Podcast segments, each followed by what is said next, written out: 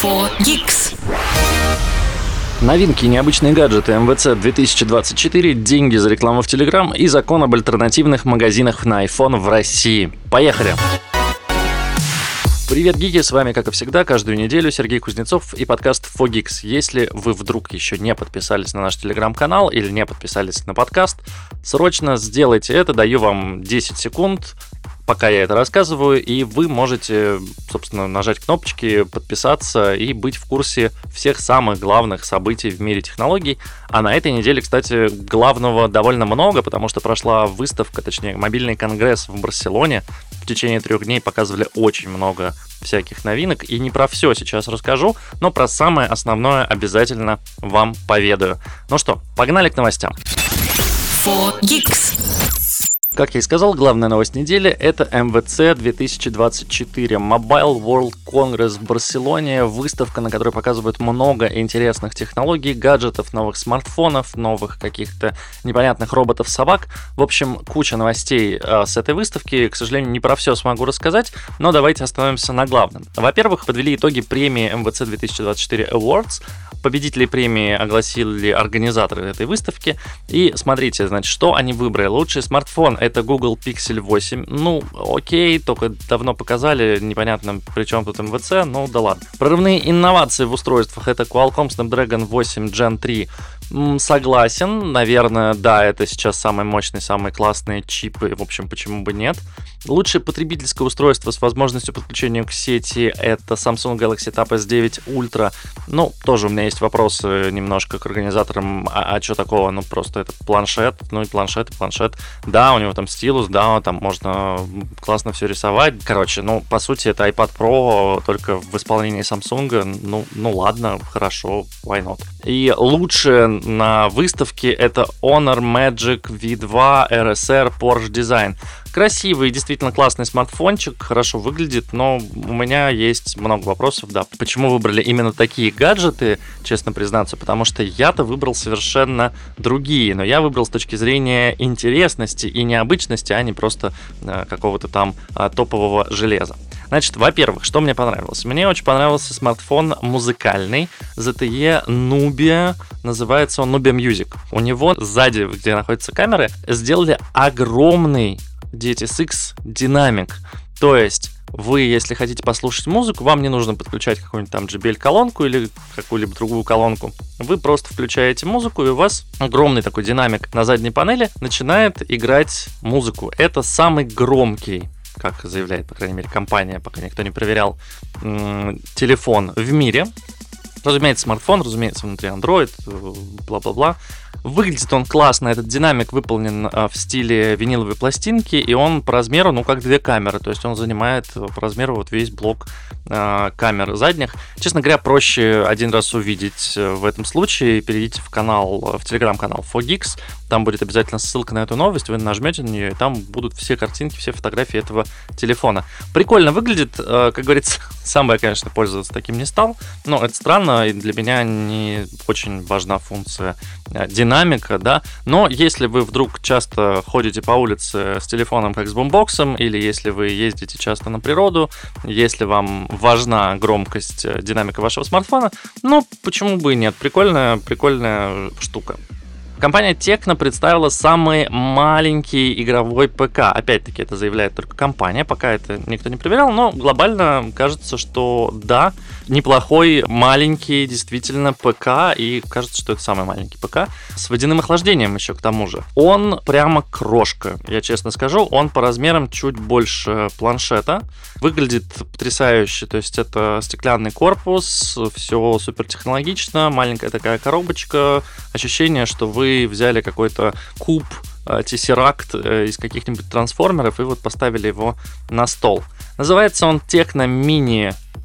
Mini Gaming G1. А, водяное охлаждение, внешняя видеокарта, внутри Intel Core Ultra или i9, 32 гигабайта оперативной памяти DDR5, 1 терабайт SSD накопителя, ну, разумеется, всякие Wi-Fi 6, Thunderbolt и прочее, и прочее. Объем у него всего 380 миллилитров, и весит он 445 грамм. У него алюминиевый корпус, высокая производительность, ну и в целом, короче, классный, замечательный ПК. Пока непонятно, сколько он будет стоить, подозреваю, что немало. Помимо компьютера и помимо смартфона с динамиком, Deutsche Telekom показали смартфон без приложений. Что это значит? Это значит, что в смартфоне интегрирована нейронная сеть, и все взаимодействие с телефоном происходит с помощью голоса. То есть вы говорите, что вы хотите сделать. Например, вы говорите, мне нужно посчитать 2 плюс 2.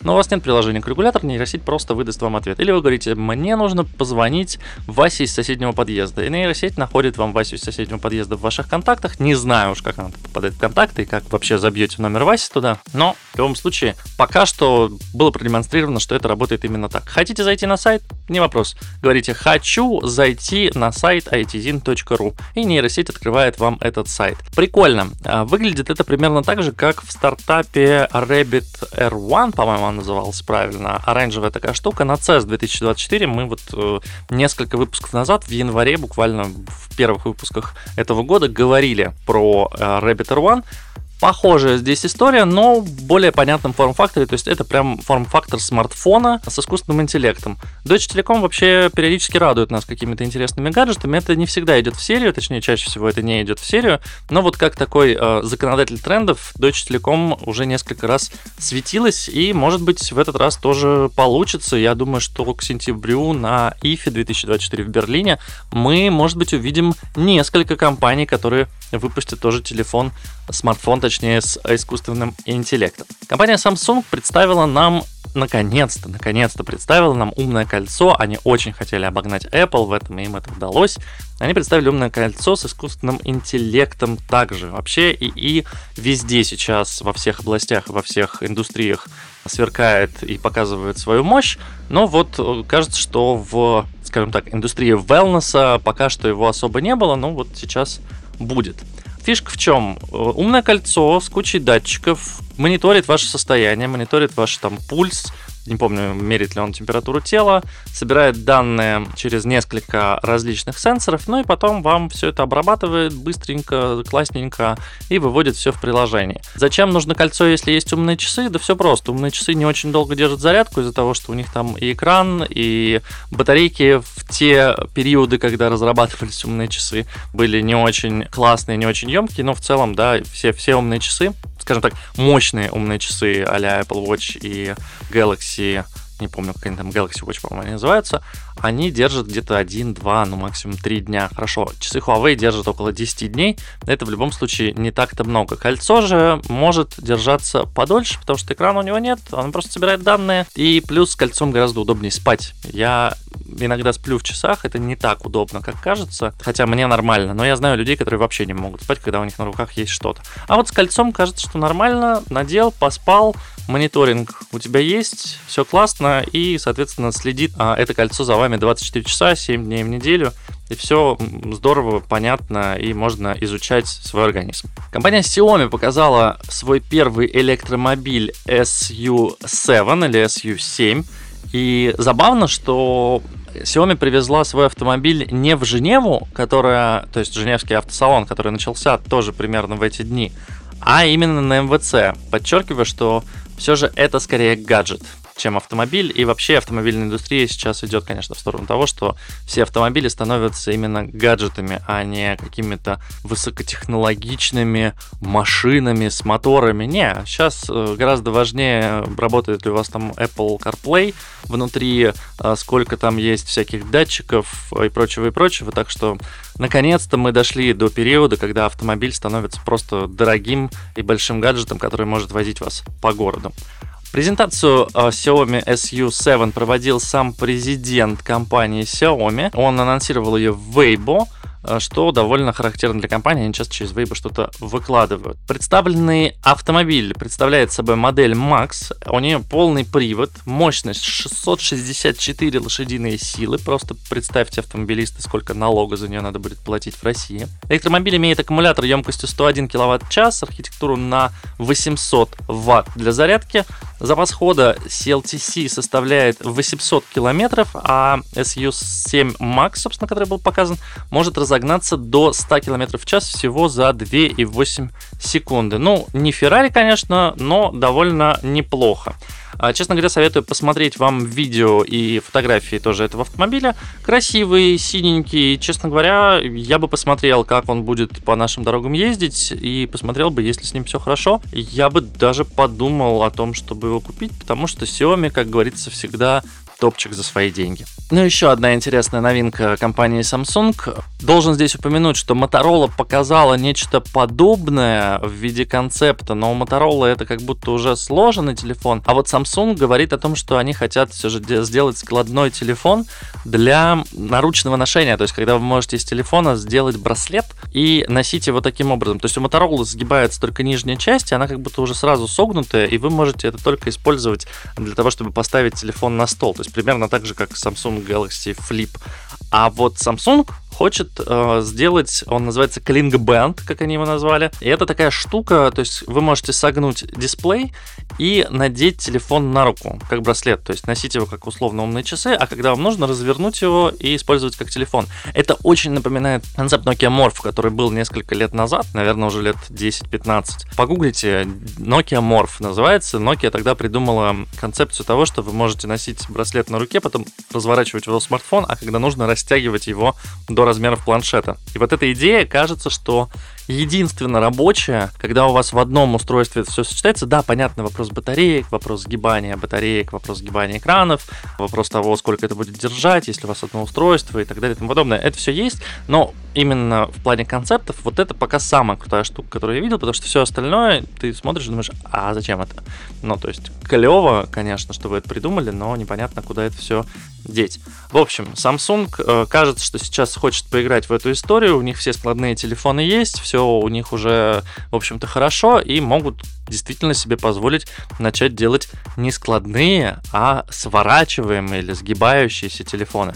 Посмотрим, что у них из этого получится. Глобально это самый интересный, на мой взгляд, гаджет с МВЦ 2024. Если вам интересно почитать другие новости с мобильного конгресса, переходите также в Telegram по ссылочке в описании или просто найдите телеграм-канал Fogix. Там будут ссылки на другие новости, которые выходили за последние несколько дней из Барселоны. 4Geeks. Это фича, а не баг. Глава Телеграма Павел Дуров официально объявил, что владельцы каналов в мессенджере смогут начать получать реальные вознаграждения за свою деятельность со следующего месяца, то есть с марта, то есть уже с этого. Он подчеркнул, что Telegram готов делиться до 50% дохода от рекламного бизнеса с владельцами каналов, которые позволяют, собственно, достигать Telegram результатов и привлекать новую аудиторию. Фишка в чем? В Телеграме, если помните, в каналах, если у вас нет премиума, а, то вы видите рекламу. То есть, когда вы читаете пост в канале, там периодически промелькивает реклама, и эта реклама официальная, через Telegram, купленная за баснословные деньги, но вы ее вот э, смотрите таким образом, э, как бы, или кликаете даже, и таким образом помогаете, поддерживаете сервис, ну и, в общем, рекламодатель платит за это деньги, понятное дело. Работает как обычная реклама. Это не, не имеется в виду реклама в то, что вы видите в каких-нибудь там группах, каналах, что публикуют сами авторы. Нет, это именно встроенная реклама в Telegram, в интерфейсе Телеграма. У пользователей премиума, напомню, ее нет. Собственно, премиум позволяет эту рекламу а, как раз-таки отключать. В чем прикол? Дуров заявил, что ежемесячно каналы набирают триллион просмотров, 10% этих просмотров монетизируют с помощью Telegram Ads.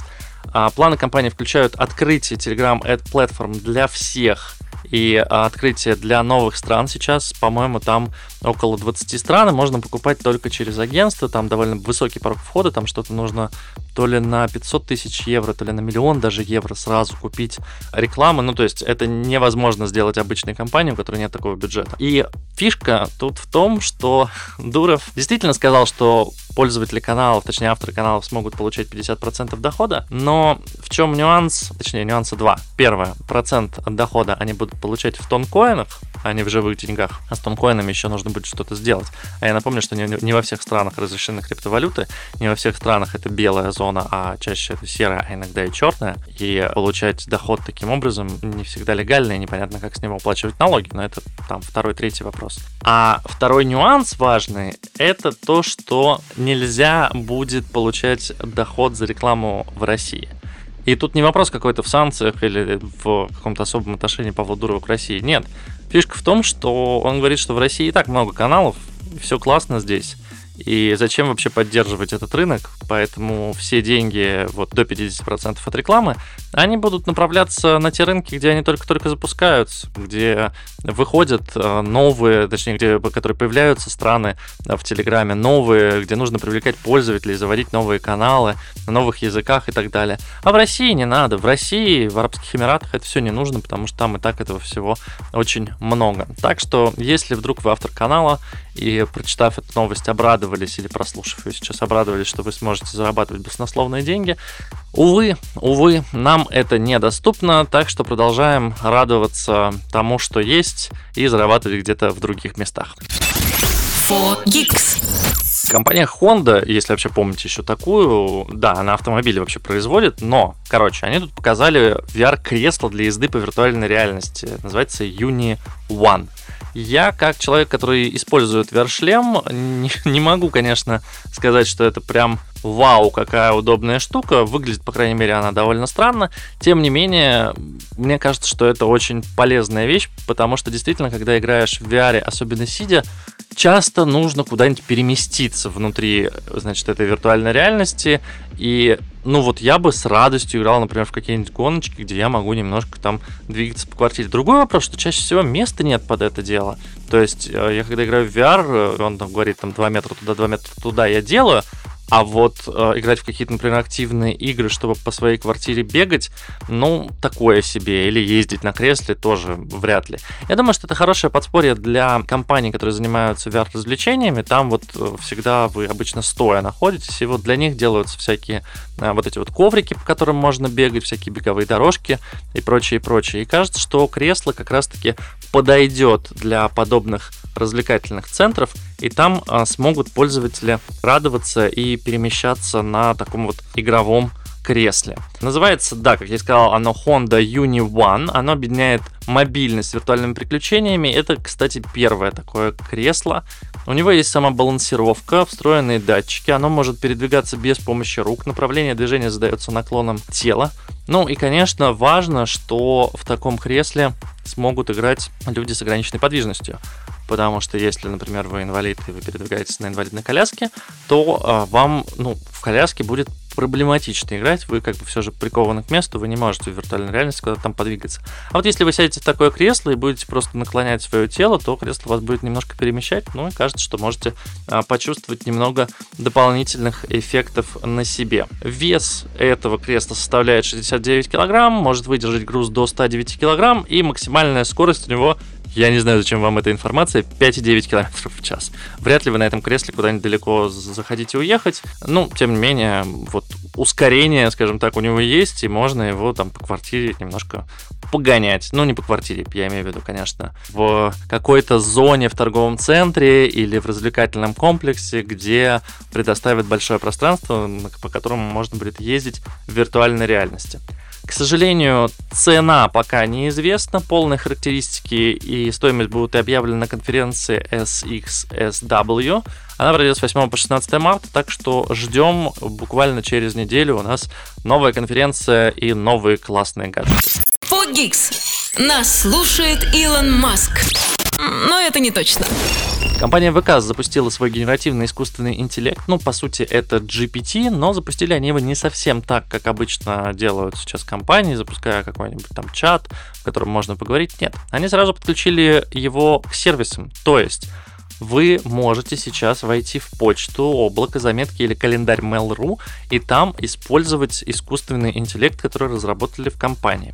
Пока это бета-версии, и понятно, что там не все сразу и не все классно будет работать, тем не менее, пощупать уже можно. Там нужно, по-моему, записаться на бета-тестирование, перейти по ссылочке. Я оставлю все в телеграм-канале Fogix, заходите, там все будет. Основная задача — помочь пользователю с рутиной, генерировать креативные идеи и облегчить работу с большими письмами. Например, вы можете зайти в почту и нажать там «Сгенерировать текст», придумать какие-то идеи, исправить вам, например, ваше письмо, поправить там орфографию. И прикольно, что это интегрировано именно в сервис, а не в браузер, например, как у Яндекса.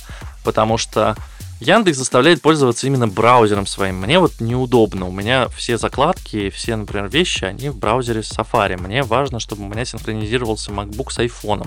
Я не хочу пользоваться Яндекс браузером, потому что, ну, это другое приложение, к которому мне надо привыкать, которое мне надо настраивать, э, в котором мне нужно устанавливать там плагины и прочее, прочее, что у меня уже стоит настроено. Я не хочу переходить на другое устройство. Это же самое, если бы мне сказали, что для того, чтобы использовать какую-нибудь новую классную фишку, мне нужно поменять телефон. Но в телефонах, слава богу, плюс-минус все одинаковое, а вот в браузерах сейчас разное. То есть в Chrome и в Safari а там GPT, например, нет, а в Яндексе, в Яндекс браузере GPT теперь есть. И вот здесь классно, что Mail.ru не заставляет нас всех скачивать браузер Atom, а говорит, из любого браузера заходите у нас прямо в сервисах. Я, честно говоря, очень жду, чтобы в ВК запустилась, я имею в виду социальную сеть э, ВКонтакте, чтобы там появился GPT, принудительный причем для авторов, чтобы а, GPT оценивал вообще целесообразность поста, э, нужно ли это публиковать и э, правила орфографии, потому что, конечно, ужасно иногда э, читать безграмотные посты даже у своих друзей. В общем, если хотите попробовать ВК GPT, ладно, генеративный искусственный интеллект ВК, переходите по ссылке, оставлю обязательно в Fogix и в шоу-нотах будет ссылка на телеграм-канал. Переходите, пробуйте расскажите, как вам вообще в чате в телеграм-канале Fogix. Обязательно сделайте это, если попробуете. Мне интересно. Я попробовал, мне нравится. Вот пока, разумеется, есть ошибки, как и у всех нейросеток, но классно, что это встроено прямо в сервис. Apple наконец-то выпускает обновление iOS 17.4. На этой неделе вышел релиз кандидат, и на следующей неделе мы ожидаем уже полноценное финальное обновление на все устройства. Почему нам это важно? Дело в том, что в этом обновлении Apple реализовала наконец-то альтернативные магазины, альтернативные App Store магазины, и это последний шанс Apple выполнить законодательство Евросоюза. До 8 марта они обязаны выкатить версию, в которую можно устанавливать альтернативные магазины, из которых можно скачивать приложения. Мы не неоднократно говорили о том, что это за закон и почему это важно и почему это классно, поэтому сейчас просто вот э, такая новость о том, что вот-вот будет новая версия, если вы хотите попробовать и попытаться поставить себе альтернативные магазины. Ну, попробуйте, хотя вот я, у меня стоит бета, я посмотрел, что там теперь виден регион в настройках, и я вижу, конечно, там регион Россия, так что вряд ли у нас это заработает прям сразу, прямо из коробки э, на айфонах. Помимо того, что добавляются альтернативные магазины, Apple разрешает теперь э, разрабатывать и ставить браузеры не с движком WebKit, и это значит, что могут появиться другие браузеры, а может быть и Chrome э, перейдет на какой-нибудь другой движок, потому что сейчас он, конечно, использует для iOS э, движок WebKit, потому что другие просто были запрещены. Ну и появление альтернативных магазинов блокирует историю с PWA, PVA, Powered Web Apps, как угодно можно называть. Одно и то же. Короче, это когда вы на сайте нажимаете кнопку «Сохранить на рабочий стол», и у вас сохраняется такой не, не, не до сайт, не до браузер, то есть вы нажимаете на кнопку, и у вас открывается просто мобильный сайт, но без там адресной строки, но вы можете им пользоваться спокойно. Банки в России очень часто занимались этим после блокировок в App Store и делали такие небольшие версии, кусочки своих мобильных сайтов, и вот в них можно было логиниться и там, собственно, использовать возможности мобильного банка. Теперь этого не будет, но не будет это, разумеется, только в тех странах, где разрешены установки из альтернативных магазинов, потому что, ну, как бы оно дубли, дублирует функциональность, грубо говоря, друг друга. Ну, хочешь приложение, вон иди выпусти приложение в другом магазине. В общем, теперь нет никаких проблем. Ждем, ждем, когда выйдет э, финальная версия. Надеемся, что уже там с понедельника, со вторника Apple начнет раскатывать. Посмотрим, что и еще интересного там будет. Да, будет там еще классная функция Stolen Device Protection. Это означает, что будет глубже блокироваться ваш телефон, если его вдруг украдут. Невозможно будет сменить в нем там пароль и прочее, и прочее. Эта функция действительно работает, я уже попробовал ее включить. Э, немного бесит вводить э, пароль в тех местах и в те моменты, когда кажется, что вводить-то его, в общем-то, здесь и не нужно. Тем не менее, довольно прикольно. Можно создавать пароли будет для каждого из финансовых приложений. Короче, можно будет еще глубже защищать свой iPhone, ну и если вы живете в стране, где есть Apple Store и где вообще есть сервисная поддержка Apple, вы сможете там сообщить, что ваш iPhone украден, а если у вас куплен Apple Care, то вам вообще заменят iPhone на новый и просто пришлют новый бесплатно, но если вы платите за особую поддержку. Фогикс. Тут говорят о технологиях. А вот почему я говорил, что важно нам выход э, iOS 17.4. В Минцифры хотят обязать Apple устанавливать сторонние приложения не только в Евросоюзе, но и в России. Ну, логично, Минцифры делают законы в Российской Федерации, и они давным-давно, уже там несколько лет, готовят тоже закон об альтернативных магазинах на iOS, но до этого особо не было смысла, и непонятно было, как там в Европе какая будет резолюция, но раз в Европе получилось, то сейчас хотят сделать такое и в России. Они вернулись к идее обязать Apple разрешать установку приложений из сторонних маркетплейсов. Министерство разрабатывает сейчас соответствующий законопроект. Будет он похож очень на европейский Digital Markets Act, DMA, по которому как раз-таки в Европе будет, а, будут альтернативные магазины уже на следующей неделе на iOS и сейчас говорят, что даже Минцифры ВКонтакте с Apple, и вроде как Apple будет исполнять этот закон, так что у нас, кажется, есть все шансы того, что э, Рустор какой-нибудь появится на iOS, и можно будет оттуда ставить приложение. Но не радуйтесь слишком сильно, Apple все равно будет контролировать, что за приложения там будут появляться, и, скорее всего, приложения банков там не появится, потому что эти банки подсанкционные, ну а, соответственно, Apple стремится и будет выполнять распоряжение по всем санкциям и не допустит э, подсанкционные приложения ни в альтернативных магазинах, ни в App Store, ни где-либо еще. Но зато можно будет теперь не платить Apple, если вы захотите разместить э, на iOS какие-то приложения, можно будет платить своему родному Ростору, а не App Store. Ну и удивительные новости про Telegram. На этой неделе он пару раз ложился, и это было, конечно, странно.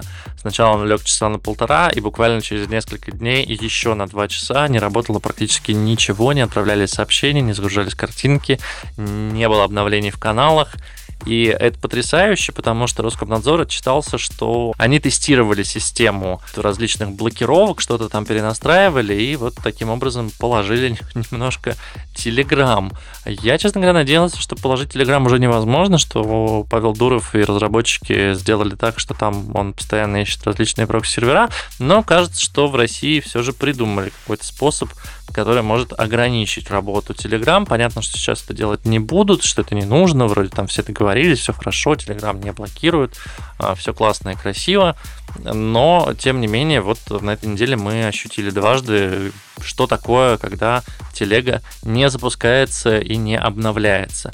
И дополнительно э, забавно, что после второй блокировки на несколько часов э, запрещенные в России социальные сети стали работать без каких-либо других приложений, без каких-либо VPN и всего прочего. И это, конечно, было супер интересно и супер странно, когда ты просто открываешь э, приложение, и оно работает, и ты такой, вау, мне не надо ничего больше включать. Как это вообще? Мы так за два года от этого отвыкли. И, кстати, касаемо VPN, э, с 1 марта в России запрещено рассказывать э, и подсказывать и помогать, как именно обойти блокировки. То есть с 1 марта все статьи о VPN-сервисах должны быть удалены, иначе Роскомнадзор внесет сайт в реестр запрещенных, ну и, соответственно, ограничит к нему доступ. Так что, если вдруг вы автор канала или у вас есть какой-нибудь сайт, пожалуйста, проконтролируйте, что вы нигде больше о VPN не рассказываете, иначе будут санкции. Geeks. А это был подкаст Fogix, я Сергей Кузнецов. Следите за технологиями, интересуйтесь гаджетами, космосом, вообще всем, что вам интересно. Будьте в курсе того, что происходит в мире. Расскажите друзьям про нас, мне будет очень приятно. Спасибо большое и пока-пока.